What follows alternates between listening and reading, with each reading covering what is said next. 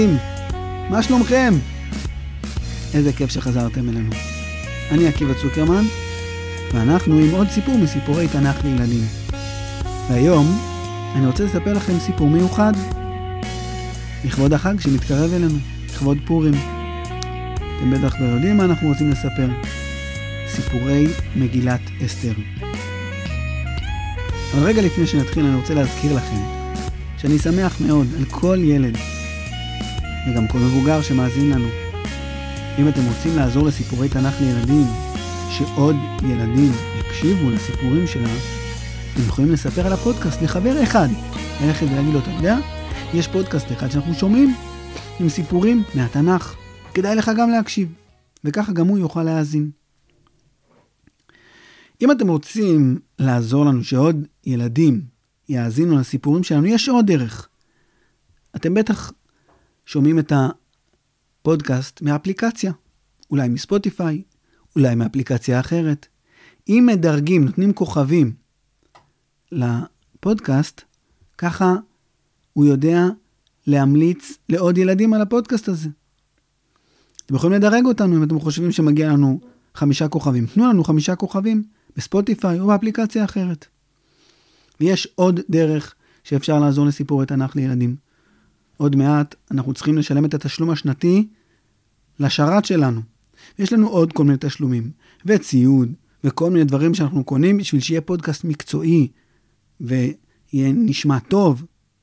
אז אפשר לתרום לנו כסף בביט או בפייבוקס. יש פרטים בדף של הפרק. רבים מכם תורמים ועוזרים ומקדמים את הפודקאסט. תודה רבה לכולכם. ועכשיו, לסיפור. לפני המון המון שנים. הייתה בפרס ומדי, איפה שהיום נמצאת איראן, במפרץ הפרסי. ממלכה גדולה. לא, לא, לא גדולה, סליחה. ממלכה ענקית, ששלטה על 127 מדינות. לממלכה הזאת היה צבא גדול, והיא הייתה עשירה, מלאה בכסף ונכסים. המלכים של פרס ומדי מאוד מאוד אהבו לשתות יין ולהשתכר ולאכול אוכל טוב. והאמת היא שהרבה פעמים בצורה מושחתת ומוגזמת. לאחד המלכים הללו, בתקופה שעליה אנחנו מספרים, קראו, אתם בטח כבר מנחשים, אחשורוש. עליו אנחנו נספר היום. אחשורוש מלך בעיר בירה שנקראה שושן. שושן הבירה. תגידו, יש לי שאלה. מתי בדרך כלל אתם עושים חגיגות? נכון, כשיש חגים בלוח שנה, בפורים, בפסח. מתי עוד? בטח בכל מיני הזדמנויות. אחת ההזדמנויות שהרבה מאוד אנשים רגילים לחגוג בה היא יום הולדת. אנחנו שמחים שגדלנו בעוד שנה. ויש חגיגה מאוד מאוד דומה ליום הולדת, קוראים לה יום נישואין. זוג חוגג את האהבה ואת הברית שלהם שנמשכת עוד שנה. וגם אחשוורוש המלך של פרס, שאהב מאוד משתאות, עשה כל שנה משתה גדול ביום שבו הוא נהיה מלך. ככה הוא עשה כשמלאה שנה למלכותו. ככה הוא עשה כשמלאו שנתיים למלכותו. אבל לקראת השנה השלישית, הוא רצה לעשות משהו אחר. וגדול מאוד, וכשאני אומר מאוד, אני מתכוון למלוא המשמעות של המילה מאוד. גרנדיוזי, ענק, עד כדי טירוף. הוא ישב עם היועצים והעוזרים והמזכירים, ישבו כולם מסביב לשולחן גדול, ואז הוא אמר להם, קדימה, אני מבקש מכם להכין משתה גדול, אבל הפעם באמת גדול. נתחיל מרשימת המוזמנים. אתם רושמים את זה? אני רוצה שיגיע המושל של כל המדינות שלנו. 127 מדינות, כל המושלים של כל המדינות שיגיעו לשושן למשתה. רשמתם? יופי. אני רוצה שיגיעו השגרירים של כל המדינות.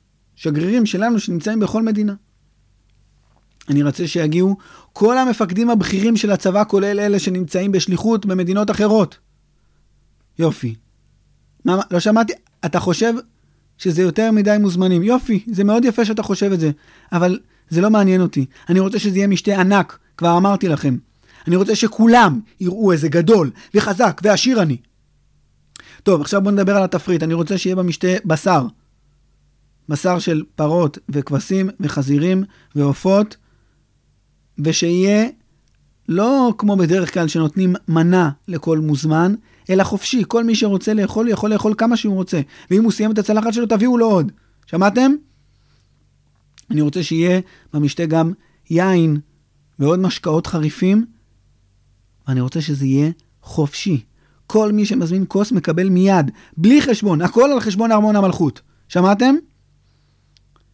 אני רוצה שתזמינו למשתה הזה ריהוט מיוחד, המפואר ביותר שיש בממלכה. שולחנות מפוארים, כיסאות עם ריפוד איכותי, מלכותי, עם עץ מפואר, כלי זהב, כלי כסף. תדאגו שזה ייראה הכי מפואר שיש, ואם אני אראה משהו שלא מוצא חן בעיניי, אתם יודעים כבר מה יהיה סופכם. הכי יפה שאתם יכולים למצוא. כן, מה אתה רוצה ל... זה יקר מדי, אוי, יופי, אה, אבל אני המלך ואתם צריכים להקשיב לי. אז לא אכפת לי שזה יקר מדי. ודבר אחרון, אני רוצה שהמשתה הזה יימשך 180 יום. מה? אדוני המלך, אה, אה, את, אתה בטוח שאתה מבין את המספר הזה? 180 יום זה חצי שנה. כל העוזרים והיועצים חשבו שאחשוורוש השתגע לגמרי. הם הציעו לו לקצר קצת את המשתה, אבל אחשוורוש לא הסכים לשמוע על זה. זה היה משתה מטורף. 180 יום, שכל יום אוכלים ושותים וצוחקים וצועקים ומשתכרים ומלכלכים, ובלילה כל העוזרים עבדו על זה שניקו את הכל, ובישלו שוב מחדש, וארגנו את השתייה, ואת הממתקים, ואת הקינוחים, ואת האוכל. ביום האחרון של המשתה, אחשוורוש היה שיכור לגמרי. הוא ביקש מהצוות של כל העוזרים שיבואו מסביבו, באמצע המשתה. כמה דקות, משהו חשוב שהוא רוצה להגיד להם. רבותיי, אני רוצה שהמשתה יימשך. היועצים חשבו שהם משתגעים. לא, לא, אל תדאגו. כל המושלים של כל המדינות, כל המפקדים של הצבא, כל השגרירים, כל אחד יכול לחזור לתפקיד שלו, למדינה שלו, לעיר שלו, למקום שלו. כולם חוזרים. אני רוצה עכשיו עוד משתה שיהיה פתוח לכל האנשים בשושן. עם אותו התפריט, עם אותם הכללים לגבי שתייה ולגבי אוכל, עם אותם הרהיטים, הכל אותו דבר, לנקות, לצחצח, לקנות חדש מה שצריך, פשוט לאנשים אחרים. היועצים רעדו מפחד לשמוע כמה ימים זה הולך להימשך. אבל אחשוורוש אמר להם, אה, אני רוצה משתה שיהיה רק שבוע, תוכלו לארגן את זה? כמובן שכן, וכך היה.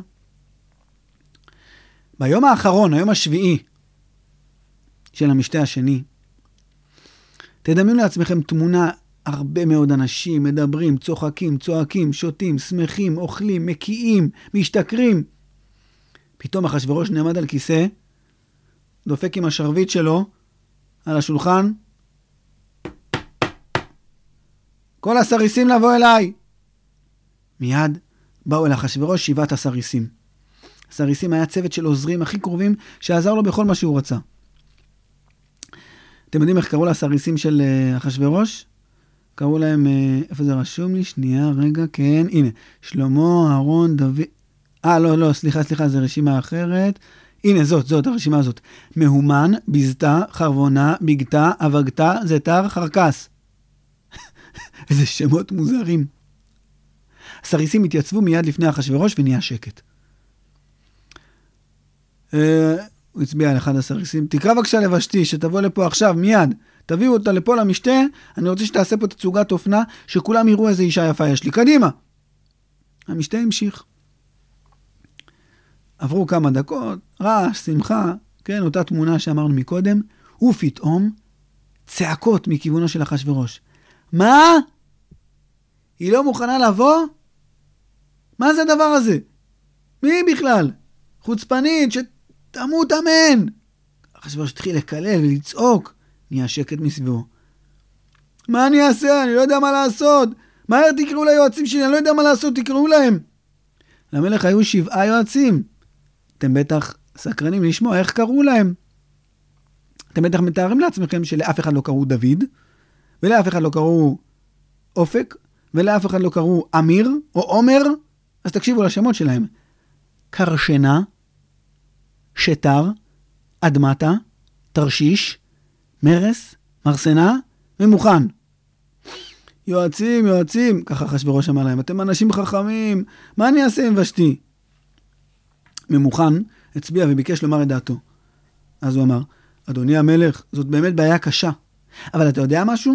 זאת לא רק בעיה שלך. תחשוב מה יקרה עכשיו. כל הנשים בממלכה ישמעו שהמלכה לא מקשיבה למלך, וגם הם לא יקשיבו לבעלים שלהם, וגם הנשים שלנו לא יקשיבו, לא יקשיבו לנו. וואי וואי וואי, זה חמור מאוד. מה יקרה לפרס? אדוני המלך, אני מציע שתעשה שני דברים. קודם כל, תדיח את ושתי. לא מגיע לה להיות מלכה. תיתן את המלכות למישהי אחרת. והדבר השני, תשלח איגרות באופן דחוף מאוד לכל האנשים בממלכה, ותספר לכולם שהדחת את ושתי כי היא לא הקשיבה לך. ושכל הנשים בממלכה צריכות להקשיב לבעלים שלהם. שלא נידרדר חס חס חס וחלילה למצב כל כך חמור שנשים לא מקשיבות לבעלים שלהם, שאומרות להם מה לעשות. זה מצב נורא. אני לא יכול להתאפק. אני רוצה רגע לעצור מהסיפור ולשאול אתכם. תגידו, איזה מין מלך זה? שעושה כל כך הרבה משתאות, שמשתכר ומשתולל ככה? שצריך יועצים שיגידו לו מה לעשות בכל מצב הכי טיפשי ושטותי? ששולח איגרות כאלה טיפשיות? אבל מה לעשות? זה היה אחשורוש, ואלה היו היועצים שלו, וזה מה שקרה. אתם יודעים שבתקופה הזאת של אחשורוש, רוב האנשים בעולם, כולל המבוגרים אפילו, לא ידעו לקרוא ולא ידעו לכתוב. רוב האנשים עבדו בחקלאות, ולא ידעו, לא, לא היה להם דפים בבית ולא עטים. היו אנשים מיוחדים בממלכה שהתפקיד שלהם היה לכתוב מכתבים, ורק למלך היו אנשים כאלה. אבל תחשבו שמה זה עוזר לשלוח מכתב אם אין אף אחד שיודע לקרוא אותו. כשהמלך שלח מכתב, הוא שלח ביחד עם המכתב איש שיקריא אותו. הרצים של המלך שהלכו לכל המדינות בשביל לשלוח את המכתבים שלו, היו מקריאים ברחובות את האגרות שהוא היה שולח.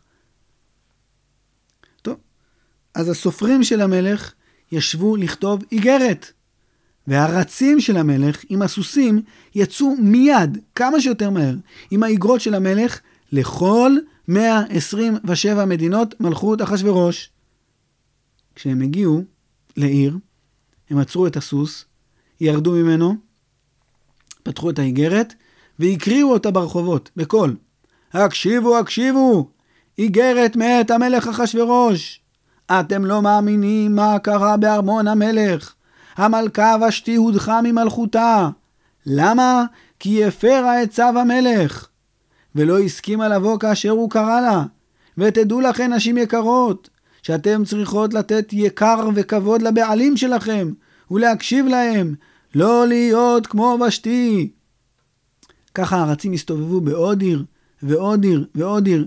לא היה אז, לא היו אז עיתונים, לא הייתה טלוויזיה, לא היה רדיו, וככה המלך גרם שכולם, כולם, כולם ידעו את הסיפור הזה, וכולם ידעו את המוסר השכל שלו.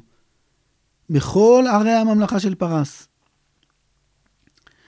למחרת המלך ישב בארמון, כאב לו הראש מכל המשתאות האלה, כבר נמאס לו, לא היה מסוגל יותר. אחר לשתות כוס קפה, והוא ביקש שהיועצים שלו יגיעו. תגידו לי, מה אני עושה עכשיו? מה לעשות? מה לעשות? אדוני המלך, צריך מלכה חדשה. אה, נכון, נכון, צריך מלכה חדשה. אוקיי, איך בוחרים מלכה חדשה? אדוני המלך, יועץ אחר אמר הפעם. יש לי רעיון, תקשיב טוב. כן, תגיד לי, איך בוחרים מלכה חדשה? אז ככה. המלך, אתה תשלח שליחים לכל המדינות. כל שליח שרואה אישה יפה, שיכולה להיות מלכה, ייקח אותה לארמון. כל האנשים שיגיעו לארמון, יתכוננו טוב טוב, יתאפרו, ישימו בסמים וקרמים, יעשו תסרוקות. יש לך, נו, את המשרת הזה. נו, לא, לא ירון, לא אה, לא עודד, נו, עם השם המוזר הזה, כן, כן, הגה, הגה. הוא יכול להיות אחראי על ההכנה של כל הנשים. אחרי שהן יהיו מוכנות, כל לילה תבוא לישון איתך אישה אחרת. מי שתמצא חן בעיניך, אתה תבחר אותה להיות מלכה. תגידו, נשמע לכם רעיון הגיוני?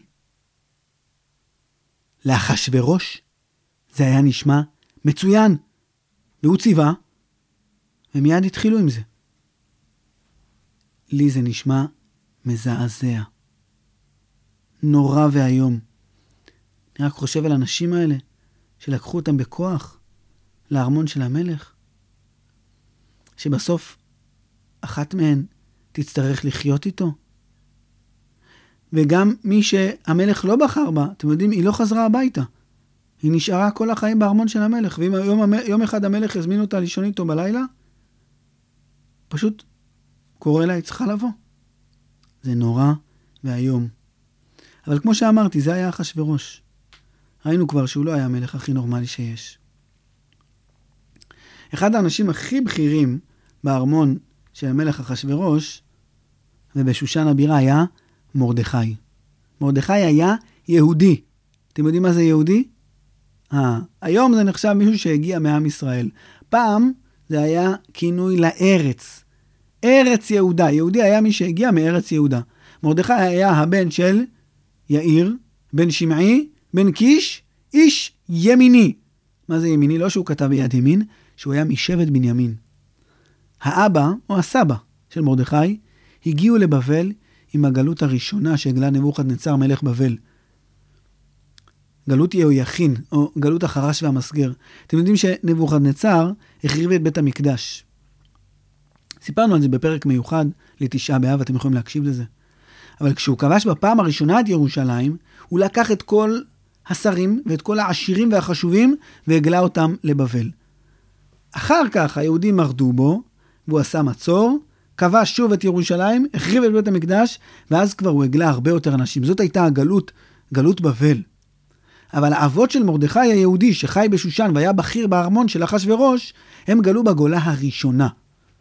אמרתי, מי שרוצה לשמוע על זה יותר, יכול לשמוע בסיפור מיוחד לתשעה באב שיש בפודקאסט שלי. למרדכי הייתה בת. האמת שהיא לא הייתה בת שלו, היא הייתה מאומצת. ההורים שלה נפטרו, והוא אימץ אותה. היו לה שני שמות. קראו לה הדסה, זה היה השם העברי שלה. אבל בדרך כלל, כשהיא יצאה לרחוב, אנשים רצו לקרוא לה, הם אמרו לה, אסתר, זה היה שם פרסי. במזל, לא קראו לה שעשגזיתא או ממוכניתא, או שם מוזר אחר, אלא אסתר. היא הייתה קרובת משפחה של מרדכי, אחיינית שלו. מרדכי גידל אותה ושמר עליה. בימים ההם, השליחים של המלך אחשוורוש הסתובבו בין הבתים וחיפשו נשים יפות לארמון. הם הגיעו גם לבית של מרדכי. דפקו בכוח ונכנסו מיד בלי לחכות לתשובה. הם ראו את אסתר, היא הייתה מאוד יפה. הם פשוט לקחו אותה איתם לארמון המלך. רגע לפני שאסתר יצאה, מרדכי הספיק לתת לה חיבוק. הוא לחש לה באוזן, אסתר, תיזהרי. אל תגידי שאת יהודייה. אל תספרי שאת שייכת לעם ישראל. זה עלול לסבך אותך. בדמעות ובגרון חנוק הוא אמר לה, השם ישמור אותך, בתי. החיבוק הסתיים, ואסתר יצאה מהבית שאליו לא בטוח שהיא תוכל לחזור.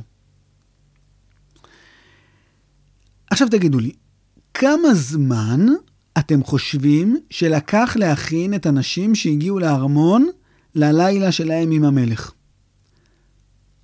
לא, לא, לא, יותר. לא, יותר. יותר, יותר. תחזיקו רגע חזק. שנה שלמה. אמרנו כבר שאחשוורוש מלך מאוד מוזר. שנה שלמה, שנה שלמה של טיפוח, קרמים, בשמים, טיפולי פנים, טיפוח שיער, טיפוח גוף. איזה מקום מוגזם והזוי היה הארמון הזה של אחשוורוש, אני לא מבין. אחרי שנה שלמה של הכנות, הגיע תור אסתר, שנלקחה לחדר השינה של אחשורוש. בבוקר אחשורוש אמר לאסתר, נו, את נשארת איתי? את מוכנה? אני רוצה שתישארי פה. כמובן שהוא לא באמת התכוון לשאול. הוא קרא ליועצים שלו, ואסתר שמעה אותו אומר להם, איזה אישה חמודה. היא לא רק יפה, כיף לדבר איתה. היא מוצאת חן בעיניי. אני רוצה שהיא תהיה המלכה, ואני רוצה לחגוג את זה. נכון, אתם צודקים, תארגנו בבקשה משתה. מה יהיה בו? אתם בטח מנחשים. יין, בשר, כרגיל. בינתיים, כשאסתר נכנסה לבית המלוכה, הדוד שלה, מרדכי, התמנה לשבת בשער המלך. מה זה שער המלך? השער היה המקום שבו ישבו השופטים. אנשים שהמלך מאוד מאוד כיבד את החוכמה שלהם, ונתן להם לשפוט במקרים מסובכים מאוד. מרדכי היה מגיע כל יום לשער שלפני הארמון. המלך היה יוצא אליו עם כל מיני שאלות של משפט. יום אחד, מרדכי שמע את שני השומרים החמושים, שומרים של המלך, שלא נתנו לאף אחד להתקרב. שמע אותם מדברים. נמאס לנו מאחשוורוש הזה. זה מלך טיפש ומוגזם. אנחנו צריכים למצוא דרך להיפטר ממנו. יש לנו נשק. מרדכי לא האמין שהוא שומע את השיחה הזאת. הוא התחיל להזיע בכל הגוף. עברו כמה דקות, והמלך יוצא לשאול אותו שאלה. מרדכי מסתכל על המלך ולא מרוכז במה שהוא אומר. הוא יודע שעוד כמה שעות, אולי כמה ימים, המלך ימות. ופתאום משום מקום שהוא לא יודע, מרדכי מחליט להגיד למלך, אדוני המלך אחשורוש, אני יכול לדבר איתך רגע לבד? תודה רבה. הם נכנסו לתוך החדר הפנימי של הארמון, זה היה חדר מאוד מאוד שמור. לאף אחד בממלכה היה אסור להיכנס לחדר הזה. אפילו לא לשומרים של המלך. רק מי שהמלך ביקש ממנו או אמר לו, רק הוא נכנס. כן, מרדכי, מה אתה רוצה להגיד לי? אדוני המלך, תגיד לי, איך קוראים לשומרים שלך בשער? בגתן ותרש. בגתן ותרש? אדוני המלך, מרדכי פחד מאוד. הלב שלו דפק מאוד מאוד מהר, הוא היה בטוח ש... שהמלך שומע את הדפיקות של הלב שלו. והוא המשיך, אדוני המלך, שמעתי אותם מדברים, הם רוצים להרוג אותך. אותי? להרוג? רוצים? המלך קם. במקום, הוא ציווה את השומרים של החדר הפנימי. תוציאו את בגתן ותרש להורג. תהרגו אותם, תתלו אותם על עץ גבוה, שכולם יראו מה קורה למי שמבקש להרוג אותי. המלך אחשורוש היה ספר. והיה סופר שישב כל יום ליד החדר הפנימי של אחשורוש. הוא לא העז כמובן להיכנס בלי שאחשורוש קורא לו. אבל כשהייתה לאחשורוש החלטה חשובה, או משפט, או כל דבר חשוב אחר, הוא היה קורא לסופר, והסופר היה כותב את זה. אחשורוש מיד הלך לסופר שלו ואמר לו, פתח בבקשה את ספר הזיכרונות, תכתוב, מרדכי היהודי סיפר למלך אחשורוש על בגתן ותרש, שרוצים להרוג את המלך ולשלוח בו יד. בגתן ותרש יצאו להורג בעוון מרד. תודה רבה. בלילה, אחשורוש שכב במיטה. פתאום הוא דמיין את השומרים בחדר הפנימי שלו, באים להרוג אותו. הוא קם מיד והבין שהוא מדמיין. אולי הם מתכננים עכשיו להרוג אותי? אולי היועצים שלי מתכננים להרוג אותי? הוא לא נרדם כל הלילה. בבוקר הוא השאיר את הדלת נעולה ולא יצא מהחדר כל היום. בבוקר באו לדפוק בדלת, ואחשוורוש כעס מאוד, תעופו מפה! מהיום אף אחד לא מתקרב לחצר שלפני החדר שלי. היא נעולה, ומי שיתקרב ייהרג, שמעתם? רק מי שאני קורא לו מותר לבוא אליי. אחשוורוש הסתגר בארמון. פתאום התחילו כל מיני בעיות בממלכה, בצבא, בבניית דרכים, במיסים, לא היה מי שיפתור אותם. אחשוורוש פשוט לא הסכים לצאת מהחדר שלו, הוא פחד פחד נורא. אבל אחרי כמה ימים שאחשוורוש הסתגר ככה בארמון, פתאום עלה לו רעיון. לרעיון של אחשוורוש קראו, בבקשה לא להרעיש, לא להרעיש, רגע, קראו לו המן. המן בן המדת האגגי. אחשוורוש יצא לחלון וביקש מהשומרים, תקראו בבקשה לאמן שיגיע לפה. המן היה שר בארמון. אחשוורוש הרגיש שהמן מאוד מאוד נאמן לו, עושה בדיוק את מה שהוא אומר. אז הוא אמר לו, מהיום אתה ראש השרים, כל בעיה באים אליך, לא אליי. אף אחד לא מתקרב לפה. אם אתה רוצה להיפגש איתי, אתה יכול להסתובב ליד החצר שלי, ואם אני אשמע שאתה שם וארצה, אני אקרא לך. אם מתאים לי. אם לא, אני לא אקרא לך ואתה תסתדר. אתה לא יכול להתקרב אליי בלי שאני מזמין אותך לחדר. שמעת? תודה רבה, שלום. המן יצא מהחדר של אחשוורוש, שמח. הוא הרגיש מכובד וחזק. הוא קיבל מהמלך עוזר, והדבר הראשון שהוא ביקש מהעוזר שלו, שישלח רץ, שיסתובב בכל רחבי שושן, ויגיד בקול רם, גבירותיי ורבותיי, מהיום כל מי שרואה את המן צריך להשתחוות לו. המן התחיל להסתובב בשושן עם שומר ראש. כל מקום שהוא הגיע, כולם משתחווים. זה היה כיף. חוץ מדבר אחד קטן שקצת עצבן, אבל זה היה מאוד מאוד כיף. כן, אמרתי, חוץ מדבר אחד קטן, שקצת לא הסתדר, אבל, אבל זה היה מאוד מאוד כיף.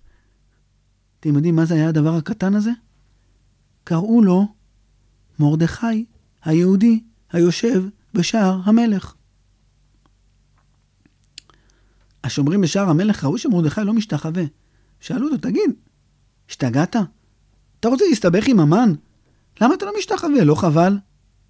מרדכי לא ענה להם. הוא שתק. המן עבר שם באותו יום, שוב. מרדכי לא משתחווה. בהתחלה אפילו המן בקושי שם לב. אולי הוא חשב שמרדכי לא שם לב. אבל אז השומרים בשער רצו להרגיז אותו ורצו אקשן. אז הם אמרו לו, אדוננו המן, תגיד, למה מרדכי לא משתחווה לך? מה באמת? הוא אמר בקול מיתמם כזה, לא שמתי לב. בפעם הבאה שהמן עבר שם, הוא כבר לא יכל להראות כאילו הוא לא שם לב, וזה הרגיז אותו. מאוד. הוא עבר שם שוב, שוב מרדכי לא השתחווה. המן חשב שהוא מתפוצץ ממרדכי.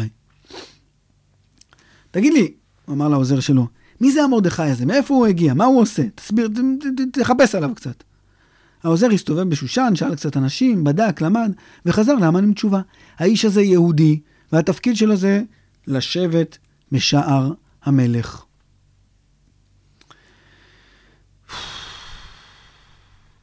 יהודי. מי זה היהודים האלה? העוזר ענה לו, הוא עשה עבודה רצינית. הם הגיעו מיהודה, מירושלים. הוא בתפקיד מאוד בכיר פה בארמון של אחשוורוש. המן שמע את זה ולא כל כך שמח. הוא הבין שלא כדאי לו להגיד למלך שאיש כל כך חשוב לא משתחווה לו. המלך גם ככה מאוד מפחד. אם הוא ישמע שהמן מתחיל לריב עם כל מיני אנשים בכירים בארמון, הוא עלול פתאום לכעוס דווקא עליי, ככה המן חשב, ולהתהפך עליי ולעשות לי משהו רע, וזה לא כדאי. אבל זה עלה לו רעיון. רגע, רגע, רגע, רגע. שאל את העוזר שלו, תגיד שוב, איך אמרת שהוא? מאיזה עם הוא? יהוגי? י- יהודי, יהודי. כמה יהודים יש בשושן? תבדוק לי. כמה יהודים יש בכל ממלכה? תבדוק לי, הם, הם נאמנים למלך היהודים האלה? אתם יודעים מה? נראה לי שאני יודע מה לעשות. היהודים היו לא מאוד נאמנים למלך. זאת אומרת, הם לא עשו בעיות, חס וחלילה. אבל הם הקפידו מאוד מאוד על החוקים שלהם ועל התורה שלהם, ואכלו את האוכל שלהם, והתפללו בבתי הכנסת שלהם, ולמדו את התורה שלהם, ולבשו את הבגדים שלהם. הם היו מאוד מובדלים. וזה גרם להרבה מאוד אנשים לשנוא אותם ולקנא בהם. אז המן חשב על רעיון. אני אכין תוכנית מפורטת למלך, להשמיד את כל היהודים שהם מלכות פרס ומדי. אני אציע למלך כסף מעבור התוכנית, וככה אני אפטר מרדכי. היועץ של המן שמע את זה, ואמר לו, אדוני השר, רעיון מצוין. טוב, תכין פתקים שיש בהם את 12 החודשים. אנחנו רוצים, אני רוצה, אנחנו לעשות הגרלה ולבוא מוכנים למלך. אני רוצה שנחליט כבר באיזה תאריך נשמיד את כל היהודים. רשמת את כל החודשים על הפתקים? יופי, הנה אני מרים פתק. המן פתח את הפתק, הופ, חודש אדר. עכשיו תכין 30 פתקים עם 30 הימים של חודש אדר. יום אחד, יום שתיים, יום שלוש, כל המספרים, עד שלושים. המן הרים את הפתק, הסתכל, אה, שלוש עשרה. מצוין, ב-13 לחודש אדר זה יום ההשמדה. המן שאל את היועץ שלו, רגע, לפני שאני הולך למלך, תחשוב מה עוד כדאי להכין.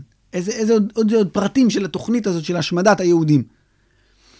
אז היועץ של המן אמר לו, תראה, אם אתה תצטרך להשתמש בצבא, בחיילים, שהם יהרגו את היהודים, זאת תהיה תוכנית מאוד מסובכת ומאוד יקרה. תצטרכו להכין אותם, לאמן אותם, לצייד אותם, לשלם להם.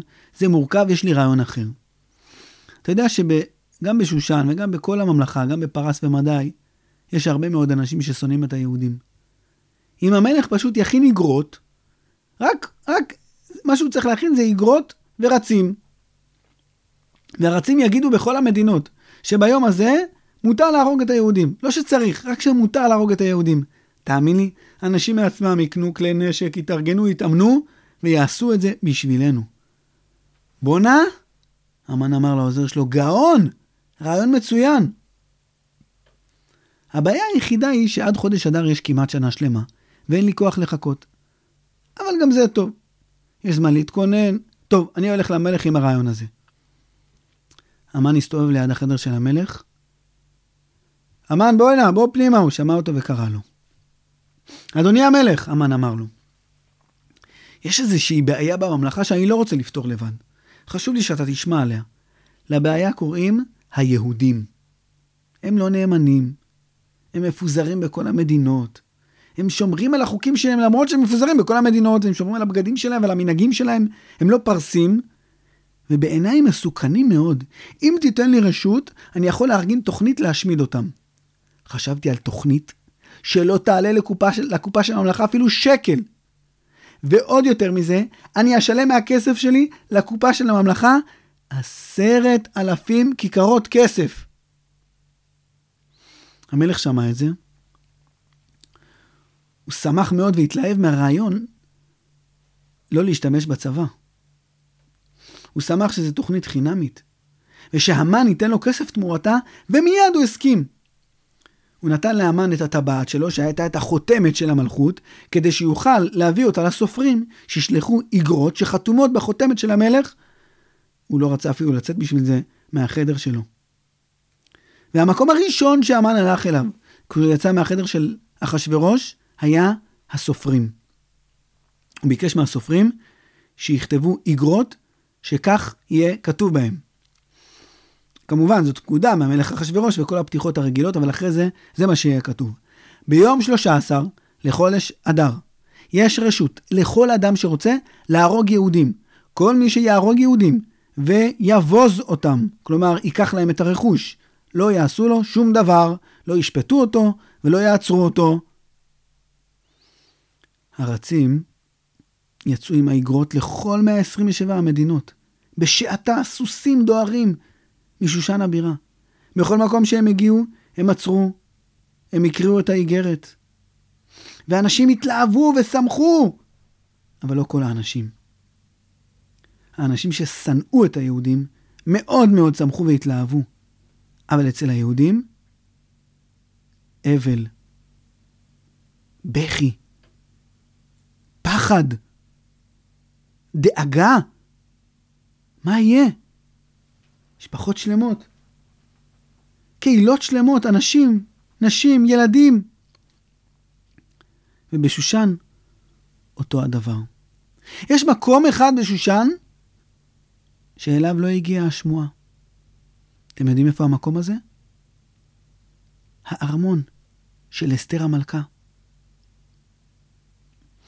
השמועה על השמדת היהודים לא הגיעה, אבל הגיעה שמועה אחרת.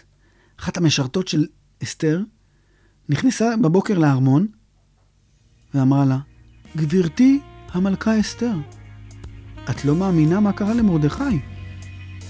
הוא לא הגיע לשער המלך. ואני כן ראיתי אותו. אבל במצב נורא. את יודעת מה ראיתי עליו? מה? אסתר התפלאה, מה קרה לו? תגידי לי בבקשה. מה קרה למרדכי? אתם יודעים? אתם יכולים לנחש מה קרה למרדכי? אנחנו נספר על זה, בעזרת השם, בפעם הבאה של סיפורי תנ"ך לילדים. תודה רבה שהאזנתם לנו. להתראות.